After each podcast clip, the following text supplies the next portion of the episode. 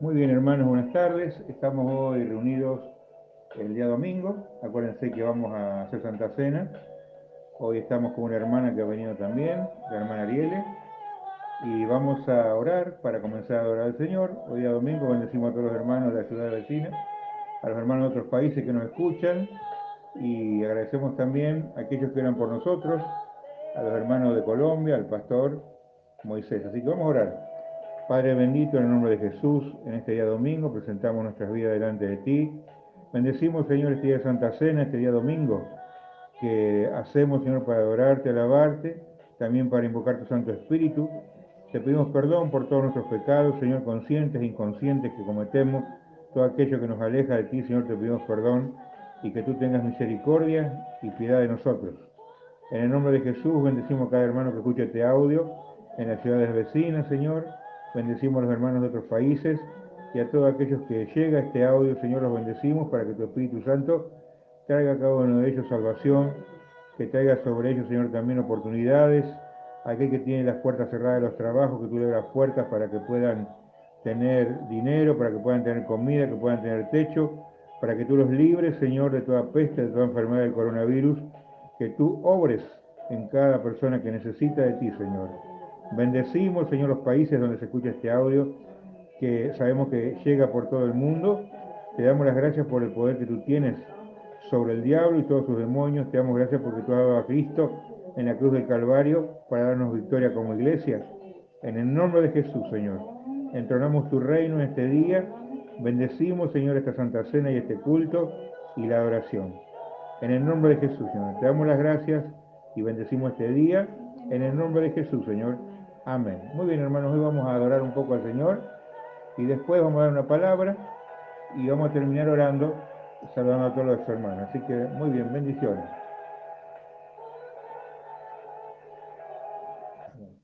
Amén, gloria a Dios. Dios bendiga sus vidas de manera especial. Agradecemos al Señor en esta hermosa tarde que nos acompaña. Vamos a invocar al Espíritu Santo de Dios en nuestras vidas para honrar al más grande, al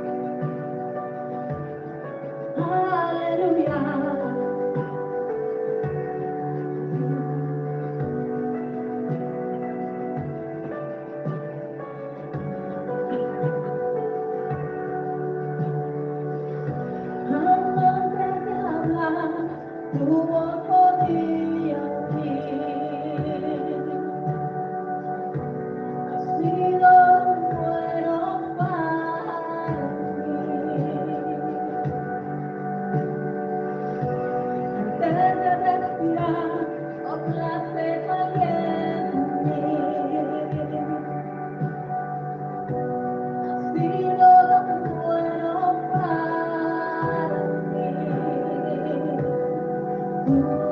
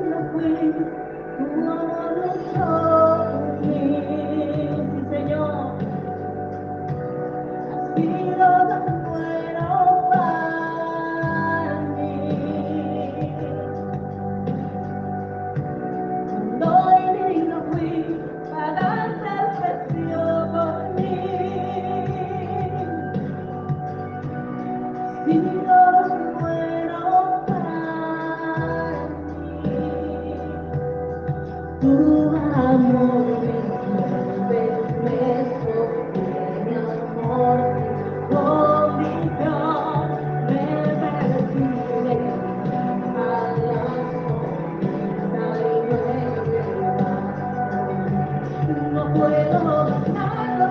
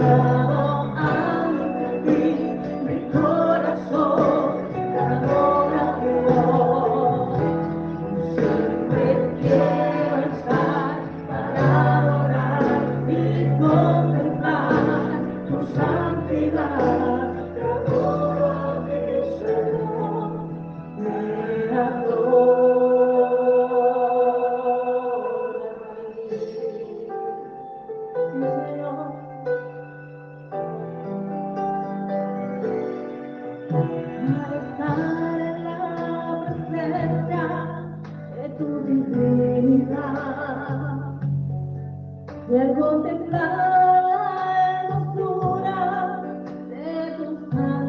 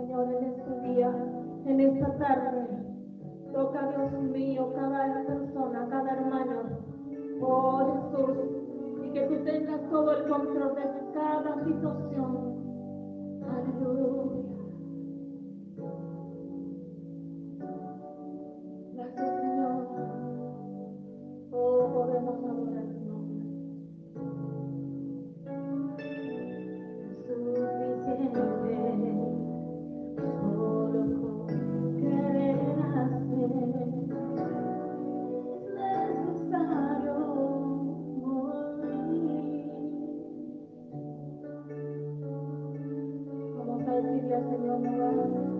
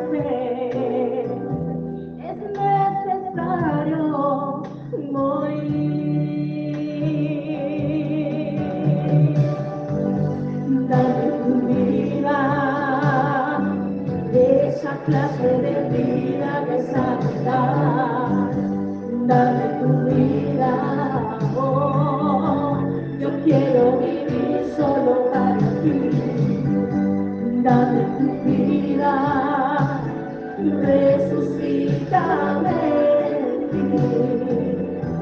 yo quiero vivir solo para ti.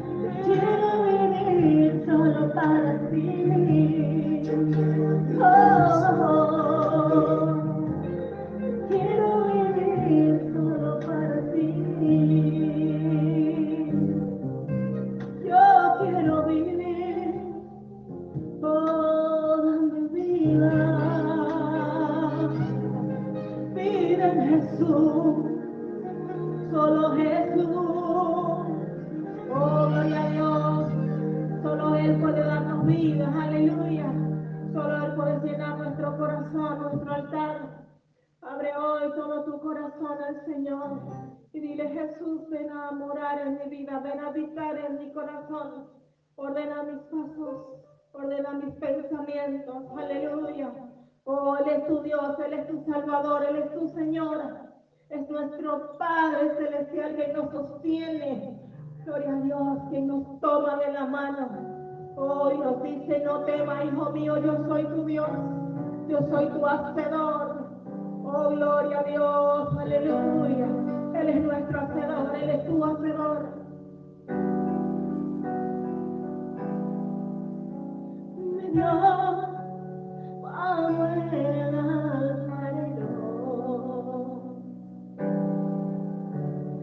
等等你等我。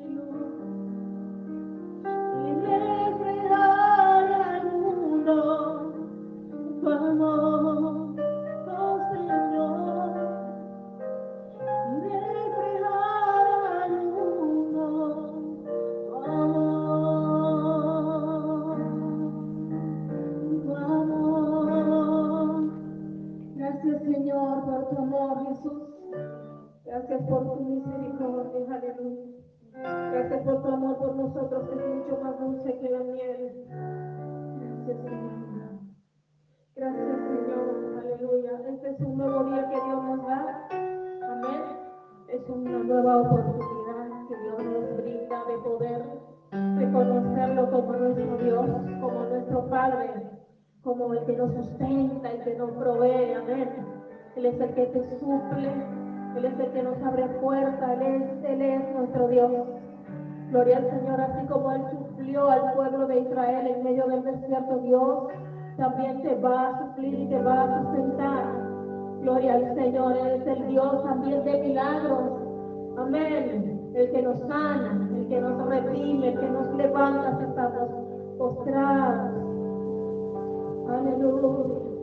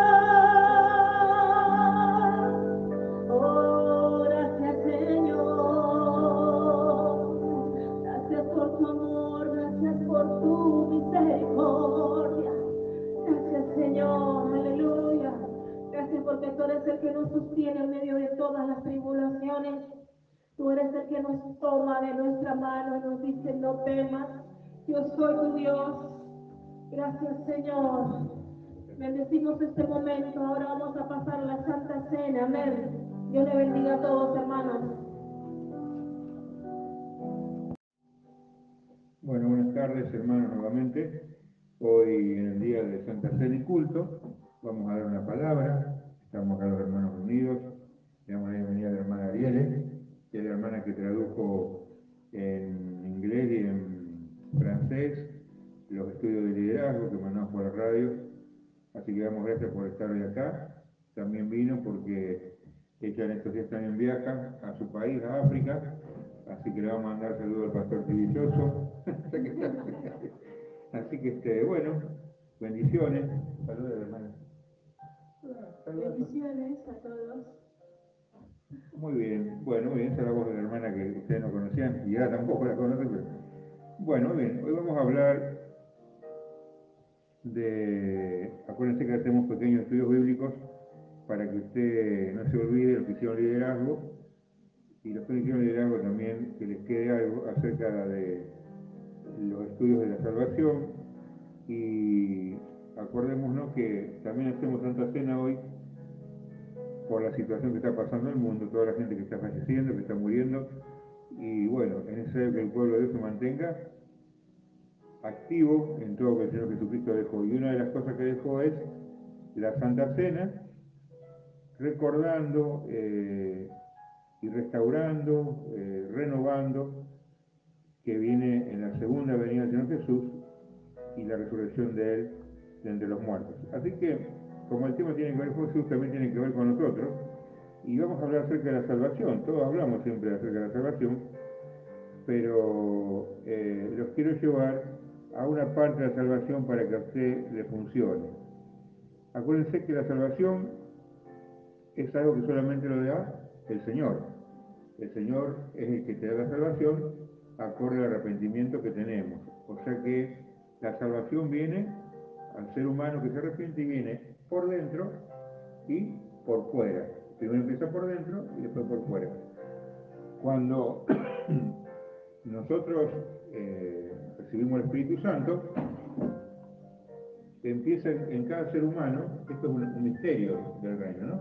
Empieza en cada ser humano una vida nueva, decir, una nueva criatura. O sea que hay eh, ánimos distintos, hay sanidades, hay restauraciones, y eso empieza de adentro hacia afuera. Así que eh, el estudio que tiene que ver con la salvación dice que la salvación es externa, pero también es interna. Y cuando usted se salva, lo primero que le pasa es que usted es justificado. Acuérdense que justificar a una persona no lo puede hacer usted mismo, sino que lo tiene que hacer Dios. O sea que es algo otorgado desde el cielo. Te repito, la salvación viene del cielo y la justificación es algo otorgado. Usted solo no se puede, o yo solo no me puedo justificar. Cuando yo me justifico, ¿qué es lo que pasa? Delante del reino de Dios, el Señor me presenta y presenta mi arrepentimiento, entonces el Señor me justifica y soy pasado por la sangre de Cristo. Así que la justicia de la justificación es algo que está impartida desde el cielo. Cuando usted empieza ese proceso de la salvación, la justificación, empieza el proceso donde usted le corresponde hacer algo y es la parte externa que es la santificación. Así que, por un lado, nosotros vamos cambiando porque tenemos el Espíritu Santo que nos ayuda, y el Espíritu Santo no podemos cambiar, pero después corresponde a nosotros la parte externa que es el arrepentimiento de los pecados y el dejar de pecar. Así que, teniendo el Espíritu Santo como ayudador, como consuelo del alma, cada vez que vamos a hacer algo, Él nos llama la atención y usted desiste, no hace las cosas que hacíamos antes. El mundo, la gente que no tiene el Espíritu Santo, no lo conoce, por lo tanto para ellos es locura, para ellos no existe, es una mentira. Pero eh, la persona que experimenta la salvación y la justificación encuentra que tiene que dedicar su vida al servicio de Dios. Hasta ahí vamos bien.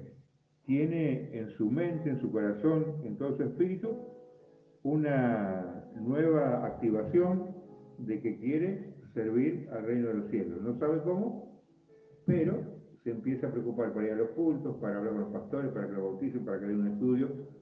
Así que hasta ahí, más o menos, la persona va entendiendo.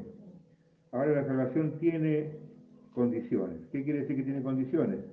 Quiere decir que tiene requisitos en el hombre a quien Dios acepta por amor a Cristo y quien deposita a este hombre como en la familia de él. Acuérdese que cuando somos salvos, usted pasa del reino de las tinieblas al reino de la luz, y nosotros de ser criaturas somos hijos. Pasamos a ser hijos. Así que es un privilegio del ser humano pasar a ser un hijo. No es lo mismo un hijo de Dios que tiene Espíritu Santo a un humano común. Por más que se lo discutan y muchos que son este, fanáticos eh, sí, bueno, pero es asesino, pero Dios lo ama. Eh, él es homosexual y Dios lo ama. Dios ama al humano, pero no ama el pecado que practica el humano. Y si no da el paso atrás de arrepentirse, evidentemente estamos apartados de Dios. Así dice la Biblia. Pero vamos a leer algo que tiene que ver con el arrepentimiento en el libro de Marcos y el libro de Hechos. Marcos está de Mateo Marcos 1.15, está al lado de Lucas, Mateo, todo por ahí, son todos Juan. Marcos 1.15.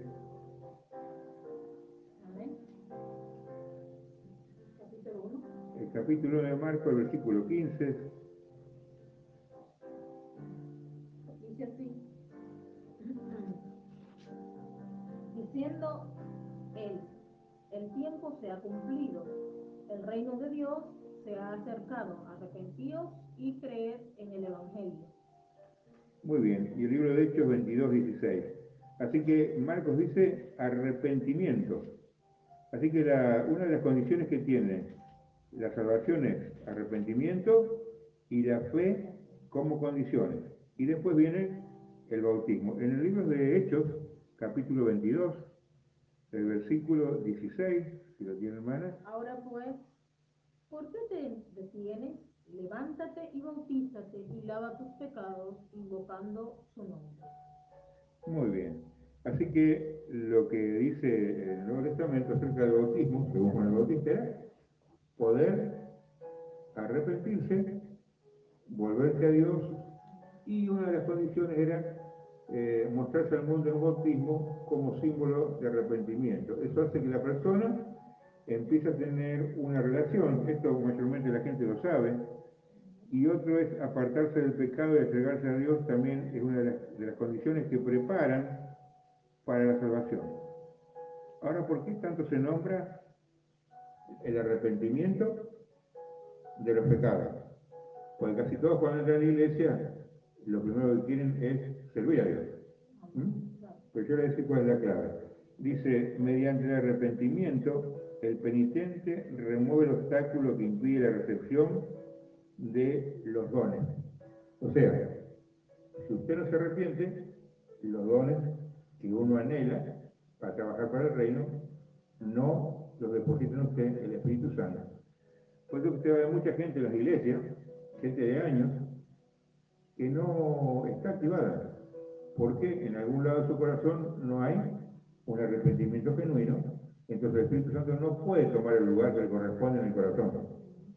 ¿Entiende? Entonces, uno de los obstáculos es, para que usted no se desarrolle el ministerio y no se desarrollen los dones, es esa piedra que está entre yo y Dios, de que no me he arrepentido de algún detalle, algún pecado, algo que tengo escondido, a mi carne le gusta. Aunque el arrepentimiento y la fe son obligatorios, puesto que, que son eh, ordenados, se insinúa la influencia auxiliadora siempre del Espíritu Santo. Este comentario, y esto lo vemos en Hechos 11, 18. Hechos 11, 18.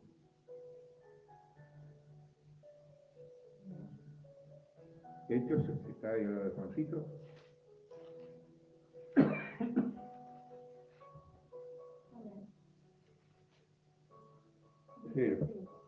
Entonces, oídas estas cosas, callaron y glorificaron a Dios diciendo, de manera que también a los gentiles ha dado Dios arrepentimiento para vida.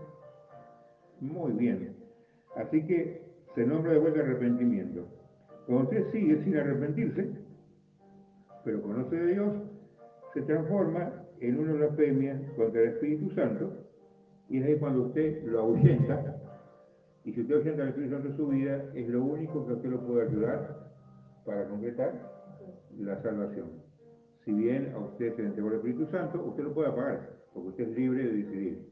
Por eso, si entramos en el tema de teología, va a encontrar los símbolos del Espíritu Santo, como la paloma, va a encontrar unas cuantas este, anotaciones bíblicas que tienen que ver con no eh, apagar el espíritu. Ahora, ¿por qué damos la primera parte de esto acerca de la salvación externa y externa? Primero porque el cristiano que se convierte tiene que tener cuidado, puede ser pastor, puede ser líder, puede ser un cristiano común. Tiene que acordarse que Dios siempre tiene que ir delante de usted y no nosotros delante de Dios. ¿Por qué? Porque nosotros no podemos obligar a Dios a hacer cosas que queremos nosotros, en nuestra voluntad. En las iglesias se ha hablado mucho de esto y se han inventado muchas cosas, diciendo que movemos a Dios para acá, movemos a Dios para allá. A Dios no lo mueve nadie, Dios se mueve acorde a la voluntad que Él tiene y si Él ve que lo que yo le pido está acorde a su voluntad, Él me lo va a dar. Esto siempre se lo decimos nosotros en consejería, aquellos que buscan novio o novia, ¿no? Primero ore, porque Dios da una confirmación cuando hay un matrimonio. El matrimonio es muy importante en el cristiano. En el mundo es importante, pero en el cristiano es muy importante, porque si no es un yugo desigual. Es un yugo desigual. Y la persona que ya tiene a Dios en su corazón y el otro no tiene en su corazón, sufre consecuencias. Entonces, es necesario que pongamos siempre a Dios adelante. Esto no es un invento de la iglesia. Vamos a leer en el libro de Éxodo, capítulo 13, y usted va a ver que el Señor siempre tenía que ir adelante. El libro de Éxodo 13, 17. ¿Te, te leerlo? ¿Tienes para leerlo? Ah, ¿Querés leerlo para grabarlo? Bien, ¿no? Está bien. Eh, vos, Victoria. Eh, Éxodo 13, 17. Amén. Luego que. Faraón dejó ir al pueblo, Dios no los llevó por el camino de la tierra de los filisteos, que estaba cerca, porque dijo Dios, para que esto no se arrepienta el pueblo cuando vea la guerra y se vuelva a Egipto. Mas hizo Dios que el pueblo rodease por el camino del desierto del Mar Rojo, y subieron los hijos de Israel de Egipto a todos armados. Tomó también consigo Moisés los huesos de José, el cual había juramentado a los hijos de Israel, diciendo, Dios ciertamente os visitará y haréis subir mis huesos de aquí con vosotros. Y partieron de Sucot y, y acamparon en Etam, a la entrada del desierto. Y Jehová iba delante de ellos de día en una columna de nube para guiarlos por el camino y de noche en una columna de fuego para alumbrarles, a fin de que anduviesen de día y de noche. Nunca se apartó de delante del pueblo la columna de nube de día, ni de noche la columna de fuego. Muy bien, así que fíjese acá, para que el pueblo caminara bien, ¿dónde iba Dios siempre? Delante. Delante. Nunca se apartó de él, siempre delante. Pero ¿qué pasó en el medio del desierto? A veces las conversiones son medias así, y uno entra en desiertos por desobediencia, entra en desiertos por, errar caminos, por no consultar a Dios. ¿Y qué pasa? El pueblo de Israel es un ejemplo, que a veces se compara con el pueblo cristiano, de los errores de ir delante de Dios. Entonces Dios prepara al pueblo y les advierte que si ellos se van delante de su presencia, entran en maldición. Así acuérdense que Israel entró en maldición. Recién hace setenta y pico de años entró de vuelta Israel en su tierra, porque fueron esparcidos por el mundo por desobedecer a Jehová. Vamos a leerlo en el libro de Éxodo también por el capítulo 20. Éxodo 20, el versículo 5. Amén. No te inclinarás a ellas, ni las honrarás, porque yo soy Jehová tu Dios fuerte, celoso, que visito la maldad de los padres sobre los hijos hasta la tercera y cuarta generación de los que me aborrecen. Muy bien, así que dice, ¿qué pasa con? No te inclinarás ¿Por qué? las honrarás, porque yo soy Jehová tu Dios fuerte, celoso, que visito la maldad de los padres sobre los hijos de la tercera y cuarta Ahí generación. está. Así que una desobediencia a Dios abre puertas para que hasta 400 años de nosotros en adelante podamos maldecir a nuestros hijos, nietos, bisnietos, tataranietos. Porque Jehová los visita y seguramente alguien les puede hablar acerca de él. Pero todas esas generaciones van a estar bajo maldición. ¿Por qué? Por no dejar al Señor ir delante. Usted siempre fíjese y lea la historia de Israel y va a ver que Israel sufrió en el mundo por todos lados, los mataron. Los quisieron exterminar. Incluso Satanás levantó a este tipo como Hitler para seguir matándolos. Pero lo que tiene eh, de bueno este Dios que adoramos es que Él te puede, si vos erraste el camino, si vos te equivocaste, Él te restaura. Vamos a leer el libro de Jeremías, capítulo 15. Jeremías 15, 15. 15, de versículo 20. Amén. Dice así. Y te pondré en este pueblo por muro, muro fortificado de bronce, y pelearán contra ti, pero tú, pero no te vencerán, porque yo estoy contigo para guardarte y para defenderte, dice Jehová. Y te libraré de la mano de los malos y te redimiré de la mano de los fuertes. El 21. Y te libraré de la mano de los malos y te redimiré de la mano de los fuertes. Muy bien. Así que el Señor que hace, te puede restaurar, te puede dar una victoria cuando uno se deja que el Señor vaya adelante nuestro, como nuestro guía, pues acuérdense lo que hablamos siempre. ¿Por qué empezamos hablando de la salvación?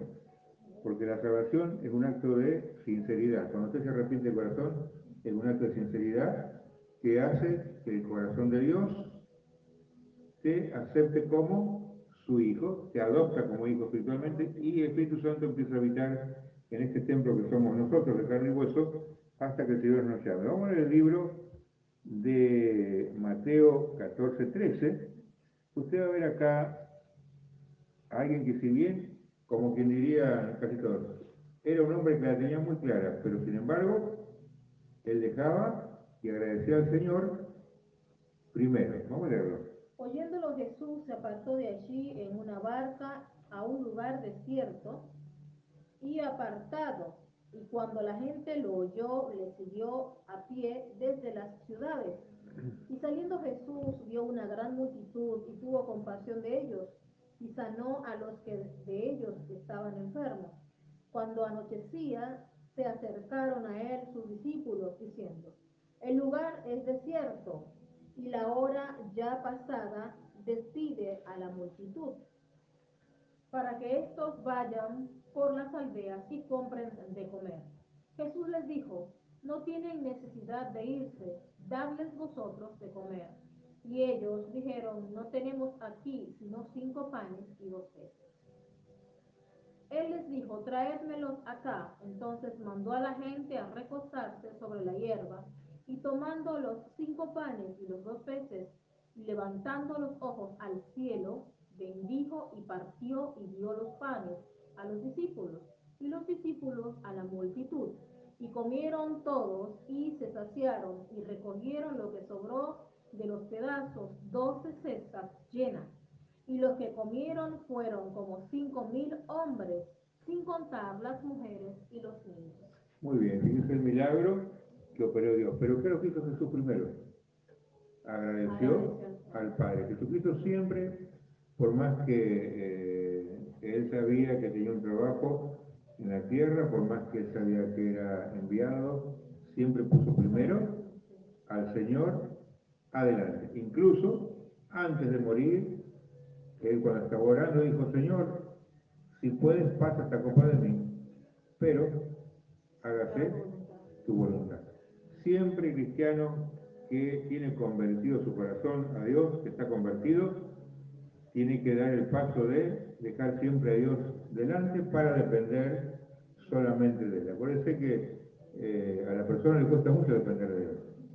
A la persona le cuesta mucho. Siempre está organizado como para hacerlo por uno mismo. Y a veces Dios quiere hacer cosas buenas y el humano no lo deja. Le arrebata la posición. Siempre Dios nos va a dar lo mejor. Nunca es un Dios mediocre. Desde que empezó eh, Adán y Eva, usted fíjese que Él puso en un jardín de Él, no lo puso en un desierto. En un jardín donde tenía de todo y encima era para sojuzgar y disfrutar eternamente esta vida que le había dado Dios. Cuando Adán lo puso del lado del Señor, estamos como estamos ahora, todos los humanos complicados por las maldiciones que entraron sobre la tierra, y solamente aquel que se arrepiente y deja al Señor Jesucristo que vaya delante nuestro, podrá experimentar una vida cristiana de victorias. Así que muy bien, hermanos, les vamos a orar ahora, terminamos aquí el pequeño estudio, después vamos a hacer la Santa Cena, y vamos a orar por todos los hermanos, y después mandamos eh, los audios. Vamos a repetir, Padre Dios, Padre Dios, en el nombre de en el Jesús, nombre de Jesús, en este día, en Señor, este día, Señor, nos cubrimos nos cubrimos con la sangre de Cristo sangre de y te pedimos, Dios, te pedimos, que traigas que traigas sobre nosotros sobre nosotros de tu reino de tu reino una una protección especial. especial. Cúbrenos, Señor, Cúbrenos, con tu sangre con que derramaste en la cruz. en la Te pedimos, Dios, Te que tú nos libres que nos libres de toda muerte antes de de toda tiempo, que tú nos libres, Señor, de toda plaga, de toda peste, de todo virus, todo lo que se gestó en el infierno para maldecir, para matar, para enfermar, en el nombre de Jesús. Nos cubrimos, Señor, con tu sangre. y te pedimos, Señor, que tú traigas sobre nosotros una victoria en todas las áreas, especialmente la de salud, de vida. En el nombre de En Jesús. nombre de Jesús. Hacemos, Señor, hacemos, un vallado de fuego de tu reino fuego de tu reino, alrededor de nosotros, alrededor de nosotros, alrededor de nuestros seres alrededor queridos, nuestros seres queridos, alrededor de aquellos, alrededor de Señor, aquellos, Señor, que nos están esperando, nos están esperando. en el nombre de Jesús. nombre Te pedimos, Dios, Te pedimos, por Dios, cada hermano por cada que escucha este audio, escuche este que tú audio, lo bendigas, que tú lo bendigas, trae a su corazón tu presencia tu presencia, para que ellos que experimenten ellos experimenten la vida la vida en Cristo. en Cristo. Te pedimos, Te Señor, pedimos, que tu Santo Espíritu Santo Espíritu entre, Señor, entre, en cada corazón, en cada corazón, en cada hogar, en cada y que tú cambies vidas tú cambies vidas, en el nombre de en Jesús. nombre de Bendecimos, Jesús. Señor, Bendecimos, Señor, los comercios que nos has dado, los negocios, las puertas abiertas, puertas abiertas, los viajes, los viajes, todo lo que viene de tu mano de tu para mano, bendecirnos, para lo tomamos, Señor, en el nombre de Jesús. el nombre de Jesús. Y lo santificamos. Y lo Y santificamos. te pedimos, Te Señor, que tú nos libres que tú nos en libres este 2020 en este 2020 de todo mal. de todo mal. Bendecimos, Señor, Bendecimos, Señor, a nuestros a parientes, nuestros parientes, a los hermanos, a los hermanos, en el nombre de Jesús. nombre de Jesús. Te damos gracias Te damos las gracias por la vida que nos das, por que porque nos sostienes porque nos en estos tiempos de crisis. tiempos de crisis. En el nombre de Jesucristo te de damos las gracias y te pedimos, Señor, que tú vayas delante nuestro, abriendo camino, Señor, aún en lugares donde no hay. En el nombre de Jesús. Te damos las gracias, Señor. damos las gracias, Señor. Amén. Amén. Y amén. Y amén. Bueno, bien, hermanos, los bendecimos. Nos vemos por WhatsApp, cualquier cosa.